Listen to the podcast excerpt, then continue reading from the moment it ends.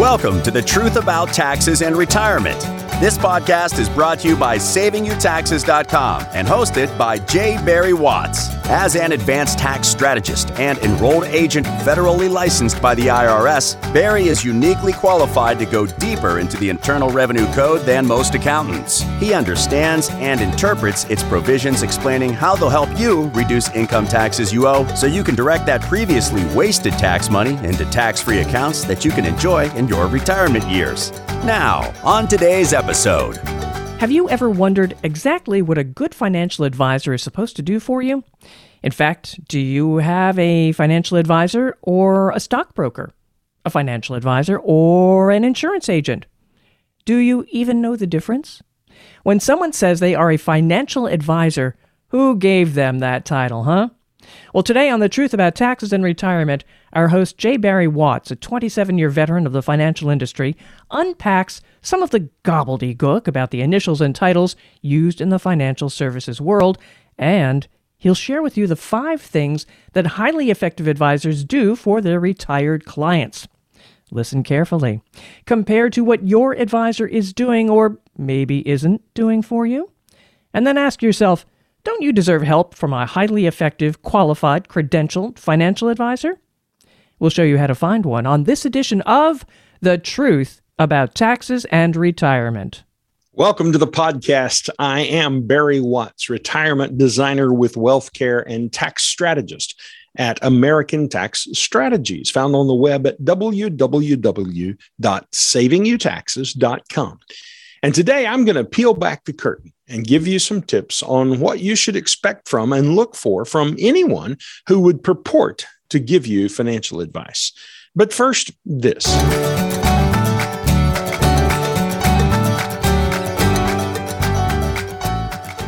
Now, Barry, wait a minute. Before we go further, please, please. You, you piqued our curiosity last time around. You told us about Larry. Come on, Larry the donkey was sick. How's the boy doing? Don't don't leave us hanging. Uh, so you want a farm st- story first? Uh, I, so, I, I get, care. I care. Well, about Larry. Uh, I, I'm sure Larry would appreciate knowing you're concerned about him. Uh, by the way, my donkey is named Larry. For those who maybe didn't catch the last podcast and don't know the story, I actually wanted to name him Quixote. You know, Don Quixote.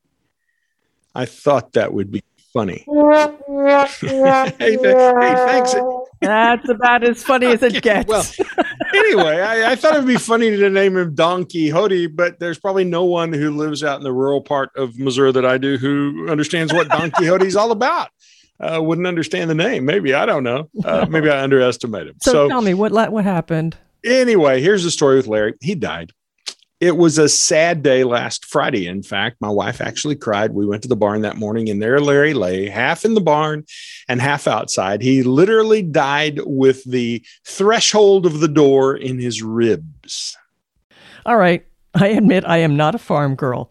I know what happens when a dog or a cat dies, but what do you do with an animal that big? I- Do you call nine one one? Do you call an undertaker? Please do tell. Well, if you'd read Facebook, uh, and I happen to, because I am a farmer, and that's another part of my life that I enjoy when I'm not here at the office dealing with taxes and retirement strategy and Wall Street kinds of things. Uh, I, I totally take on another persona and go to the farm and enjoy that. Uh, and and the Facebook uh, pages that I happen to see, people ask those exact kind of questions, although they're serious about it. Uh, and, and, of course, instead of calling them uh, their cow or their donkey, they call them their fur babies. Oh, well, um, yes, I identify anyway. with that. Yeah, see, I don't. It's a dog. Okay, it's a cat. So here's the deal. On the farm, I am nine one one. I'm the doctor, the coroner, the undertaker. Uh, different jurisdictions have different laws about dead animals, animals that die on the farm and what you have to do with them. And and some places it's kind of picky. In Missouri, it's not very picky, but uh, sometimes they're buried. Um, some farms keep a big pile of sawdust. And if you've ever seen a big pile of sawdust outside of a sawmill, uh, you may notice that it's constantly smoking. Yeah, yeah. It's decomposing. You can see the heat coming off of that as the sawdust gets wet. Um, and so actually one of the uh, protocols that comes out of the universities is that you take dead animals and you bury them in that pile of sawdust. And you can come back a couple of weeks later and even their bones will be gone. They literally melted away. into the moldering really? sawdust. Uh, so it's really an interesting uh, methodology of uh, taking care of disposing of uh, dead animals. And I suppose it would work with um, uh, work with people you too if you were a mobster. Just keep a pile of sawdust so. sitting around, huh?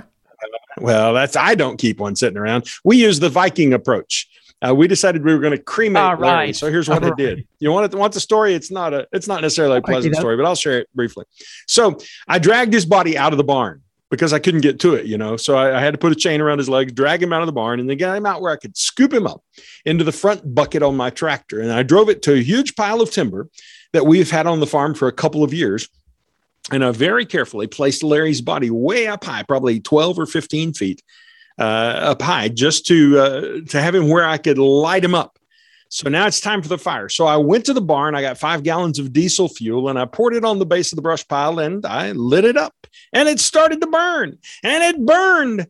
And then it started to fade. And here's what I discovered. Uh, apparently, the atmosphere, the ground, the trees uh, in this pile were not as dry as I thought they were, because the fire went out. Oh, no. So, so now I've got a big brush pile with a dead donkey on top of it. Now, fortunately, it's far enough away from the house that you can't see it from the road. Uh, by the way, Patrice, do you know why God invented buzzards? Uh, I actually love vultures, turkey vultures and whatnot. Oh. But I they are interesting, they are. But they're doggone ugly. They're, but they're, I saw I saw a deal once at Grant's Farm in Saint Louis, and they they did a display on on these animals and flew them around and told you all about them. It was really cool. They're cool creatures that God created, and I think that's one of the magnificent things in the universe is about how everything has its purpose and it works so well together. And in this case, the reason God created vultures is in case your fire goes out. So at this point, we don't have any choice but to let nature run its course. And that's the end of the story about Larry the donkey. Aren't you kind of sorry you asked? No, the poor boy. But uh, you're going to get another one? Yeah, we actually have another one. His name is Luther. Luther? And there's, yeah, so Luther's without his partner now, but he's got a couple of horses he runs with. So we had Larry and we had Luther. All right. All right. Well. And then maybe there will be a story come up about that. So where were we? What um, are we talking um, about? Um, is this a five, farm podcast? The five, or? The five habits of highly effective advisors to retirees. But this is very effective right here. You're identifying with your retirees. Larry, well, Larry the retiree. I don't, I, don't, I don't even want to go there. So our topic today is the five habits of highly effective advisors to retirees.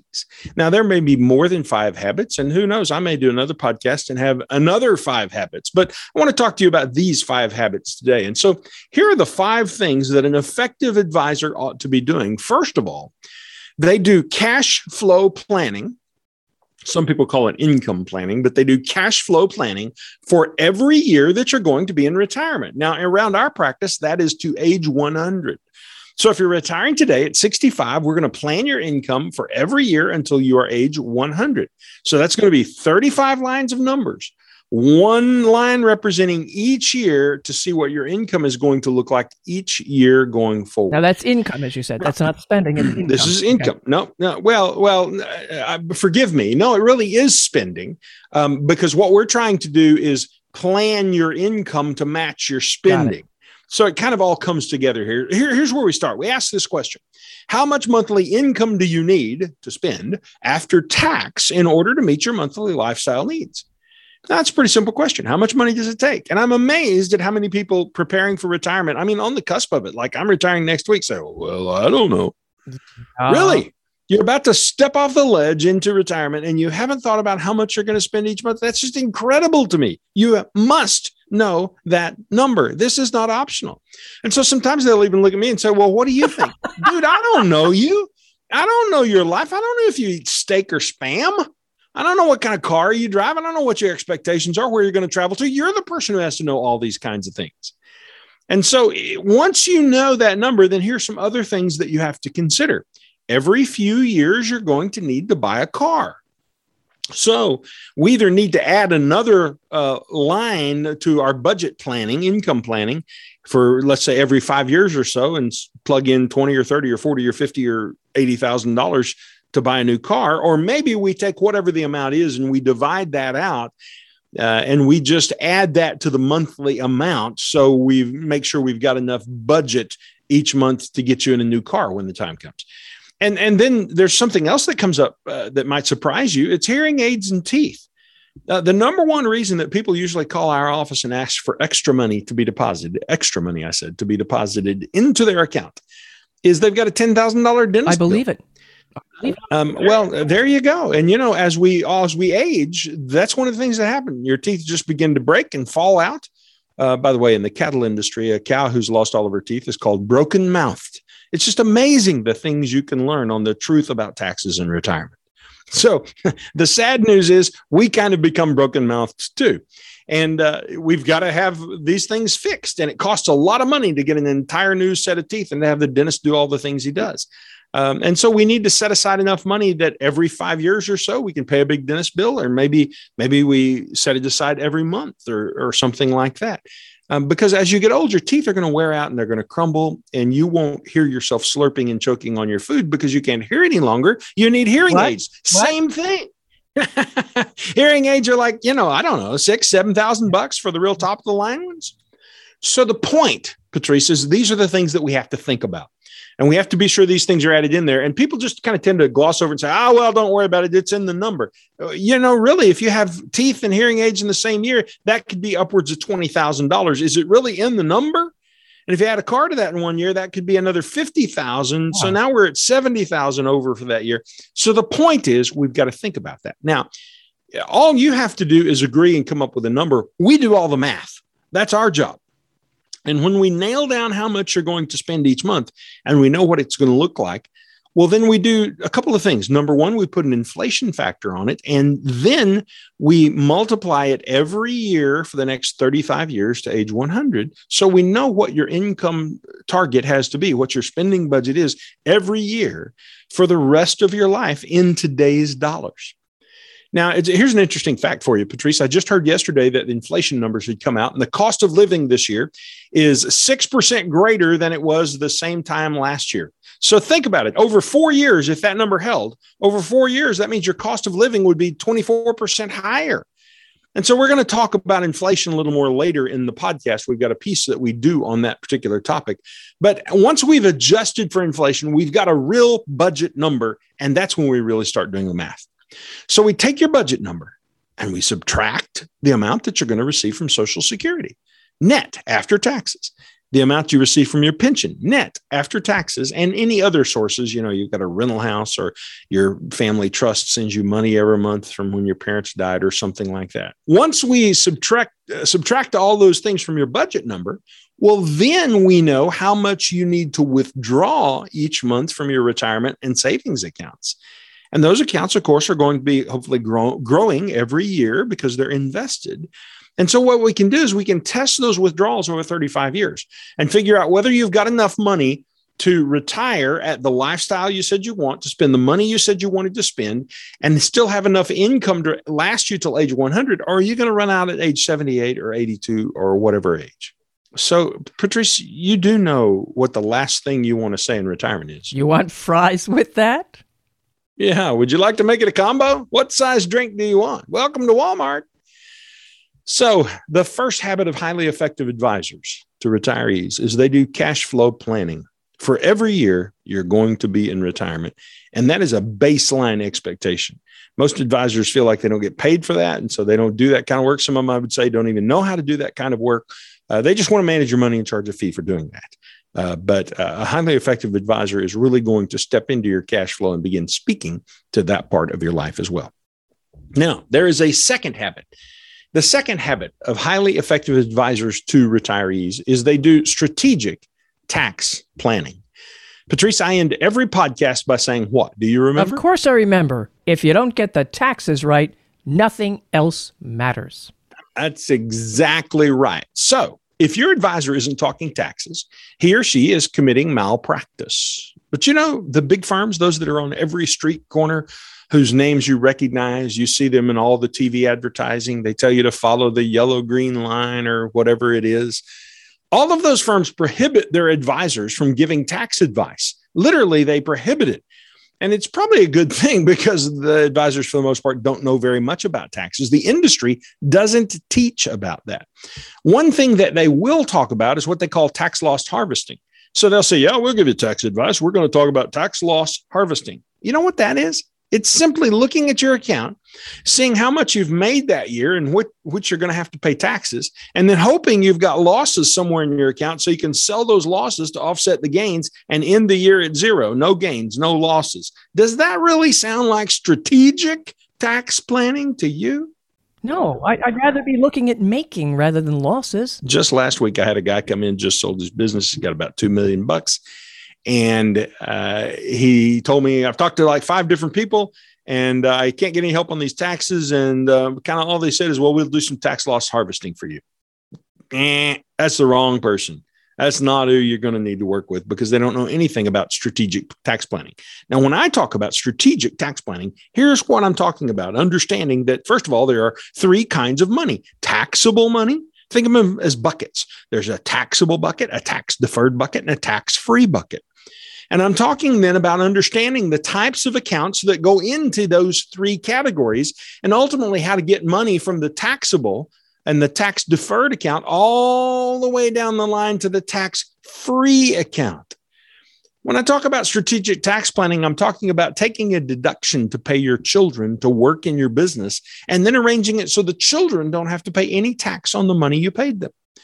I'm talking about taking six-figure tax deductions for enterprise risk management plans.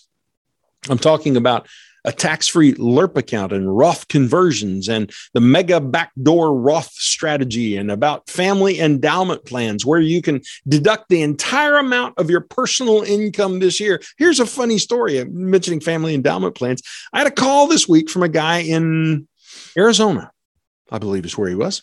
And um, uh, he was a physician actually in Arizona. And he said, I just bought a new Tesla. And somehow your podcast was programmed to come on in my new Tesla.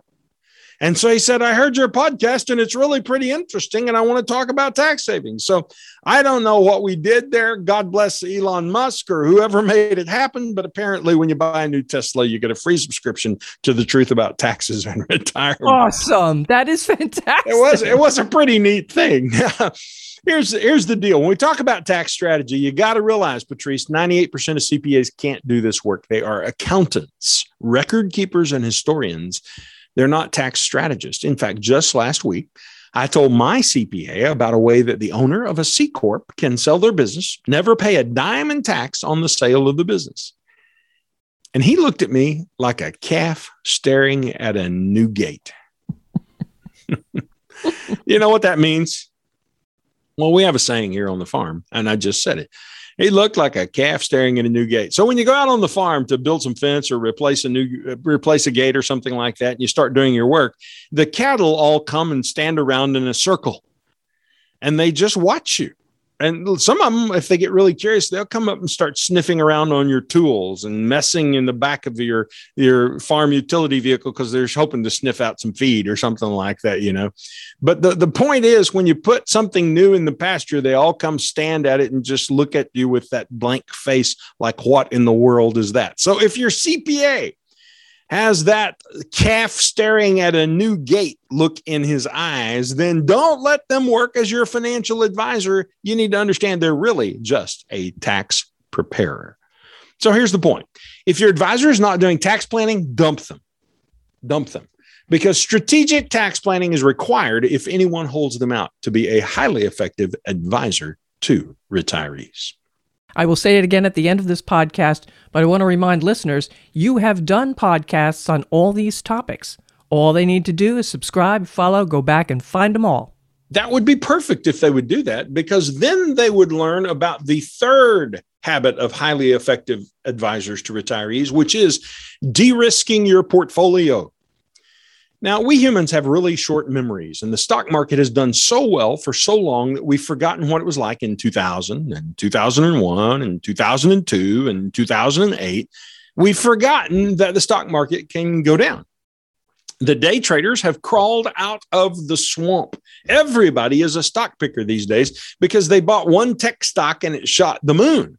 And so suddenly they're an expert, and they look at a guy like me who's been helping people retire for twenty-seven years and managing the risk side of retirement. And they're upset that their account only earned fifteen percent this year when everybody knows the stock market did twenty percent. Well, let me just ask you this question. Is your goal in retirement keeping up with the stock market? Is that what you want? I want to keep up with the stock market. I don't think that's probably why you retire, so you can beat the market. I think instead your goal is to have an income that lasts every year for the rest of your life and supports your lifestyle, and maybe that leaves a legacy for the people that you love and care about. So here's the deal. You need to remember this. Gravity has not been repealed. Trees don't grow to the sky. What goes up will someday come down. Ah, yeah. And the job of your advisor is to effectively protect you from down markets by buffering against the risk in your portfolio. When the market loses forty or fifty percent, you don't want to do that. You want to lose zero if possible, or maybe five or eight or ten percent at the most, but you do not want to fully participate in the market when it goes down. And we have some, literally some alarms that go off in our office that are designed to indicate to us when the sentiment has changed and when it's time for us to sell certain things and move into other things in a proactive sort of way. And so your advisor needs to have a very specific plan and a process for how he or she will protect you by de-risking your portfolio, because that is one of the five habits of highly effective advisors to retirees. All right. You've gotten up to three. Give me number four. Number four, make the lazy money wake up.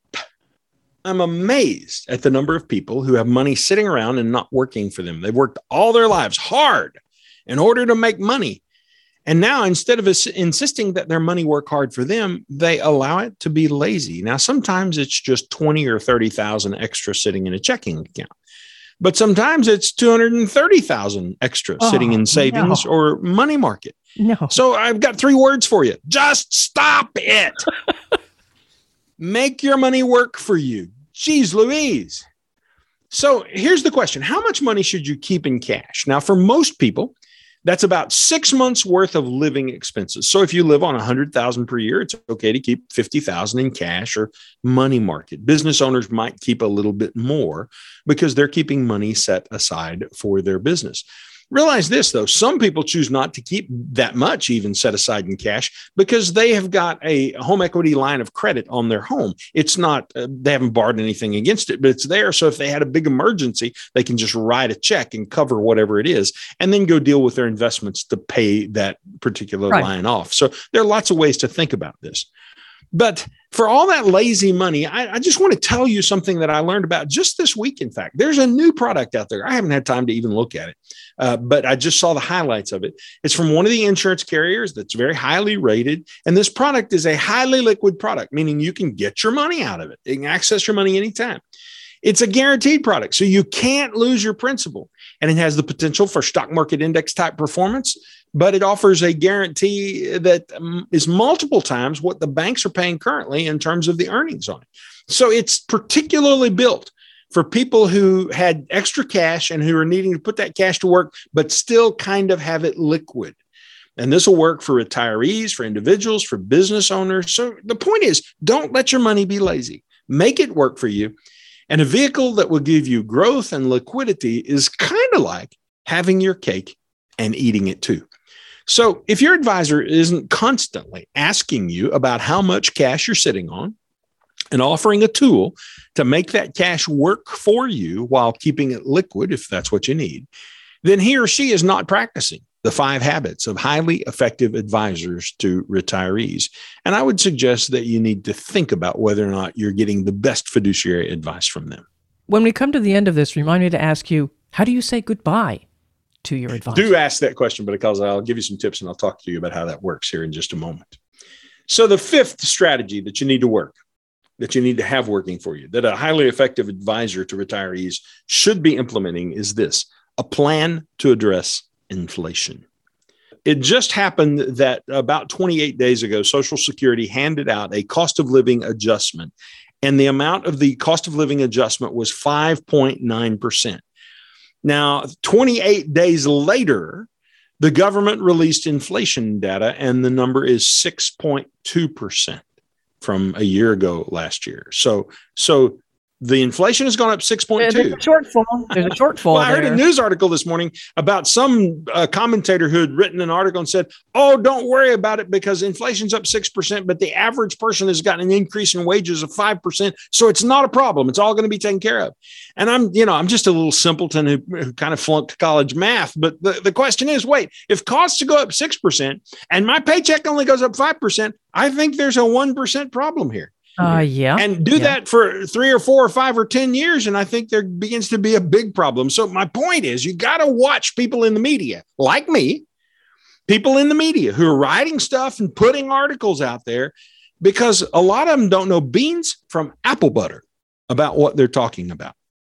And, and the point is, when inflation goes up six point two percent over a year, and the cost of living adjustment from Social Security is five point nine percent. Well, it reminds me of that quote from Ronald Reagan, the nine most feared words in the English language. I'm from the government and I'm here to help you. Because obviously, oh my. obviously that, that cost of living adjustment of five point nine in the face of six point two percent inflation doesn't work. So here's the deal. Those new inflation numbers, they're the highest in thirty-one years. You have to go back to nineteen ninety to find inflation higher than it is right now. So think about this for a moment. If you're earning six percent on your account, very modest rate, if you're earning six percent and you're in a combined state and federal tax bracket of thirty-four percent, after you pay the taxes on your six percent, you're really earning three point nine six percent. So if inflation is anything over four percent, your purchasing power is declining every day. You have less money next year than you had this year because inflation has eroded your purchasing power after taxes and after inflation. And so that's why your advisor must be doing cash flow planning that takes into consideration inflation. And that same advisor has to have a plan for how to deal with inflation. And so traditionally, that has meant investing in the stock market, but not necessarily anymore. We have new tools available that will give you market-like returns, allowing you to keep up with inflation, but without all the risk of the stock market. And we have ways of sorting and selecting stock market indices to take some of the fear and negative risk out of market investing while still allowing your money to grow at numbers that historically have beat inflation. So there they are, the five habits of highly effective advisors to retirees. Number one, cash flow planning. Number two, strategic tax planning. Number three, de-risk your portfolio. Number four, make the lazy money wake up. Number five, have a plan to address inflation. And what I want to ask you, and it goes to the question that you asked earlier, uh, Patrice, in the podcast, is, are you getting these five effective strategies from your advisor? If so, then good. You should send them a nice thank you card along with a bottle of wine. But if the answer is no, isn't it time that you looked for someone else, a fiduciary who maybe has your best interests at heart? And how do you say goodbye? There, there are different ways to do that. So sometimes uh, people say, no worry, I'll call them and I'll have the conversation. They won't be surprised. Um, sometimes people say, oh, I don't want to talk to them. How can we do this another way? And we actually sometimes help them draft a letter that says, thank you so much for your service all these years. My situation has changed and I need a new set of skills that focus on, we usually talk about taxes because most advisors don't. And so I'm going to be moving my accounts and you'll see them showing up uh, elsewhere soon. They'll be departing. So just wanted to let you know, please don't call me and try to talk me out of it, because that's what happens is then you get a phone call and boy, the pressure really comes on. So some people just call them and just matter of factly announce uh, how it's going to go. I mean, think about it. You are the boss. They work for you. So it's perfectly okay for you to say, you know, I don't feel like I'm getting quite what I need here and I'm looking for something else. And it's, it's time for me to go, but I really appreciate you and thank you for what you've done. The simple fact, Patrice, is that, that there comes a time when many people outgrow their advisor. They outgrow their advisor. The needs just become greater. And if that's where some of our listeners may find themselves today, well, then I'm happy to talk with them about what it's like to work with an advisor team that puts clients first. And so what I would say to them is pick up the phone and call us. You can find the phone number simply by going to the website, saving you taxes dot com. And when you call, Uh, John or Nola or Eric or Phil or Herman or whoever answers the phone, just tell them Say, I'd like to talk with Barry because I need an effective fiduciary advisor who puts my needs first. And they'll schedule a time for us to talk, and we'll explore together what you need and whether our tax strategy firm, American Tax Strategies L L C, or our registered investment advisory firm, Wealthcare, can serve you. That phone number, again, can be found at saving you taxes dot com. Until next time, I'm Barry Watts, reminding you that if you don't get the taxes and the income and the risk and the lazy money and the inflation right, nothing else matters. I'll see you soon on another edition of The Truth About Taxes and Retirement. And here comes the legal stuff. Remember, past performance is no guarantee of future results. All investment involves risk. The opinions offered today are those of J. Barry Watts and not intended to replace consultation with your legal, tax, and financial advisors. Investment advisory services are offered through Wealthcare L L C Investment Advisors. Tax and insurance consulting is provided by American Tax Strategies L L C, found on the web at w w w dot saving you taxes dot com. Thank you for listening to The Truth About Taxes and Retirement podcast. Click the subscribe button below to be notified when new episodes become available. The information covered and posted represents the views and opinions of the guests and does not necessarily represent the views or opinions of saving you taxes dot com. The content has been made available for informational and educational purposes only and is not intended to be a substitute for professional tax and investment advice. Always seek the advice of your own qualified advisor with any questions you may have regarding taxes and investing.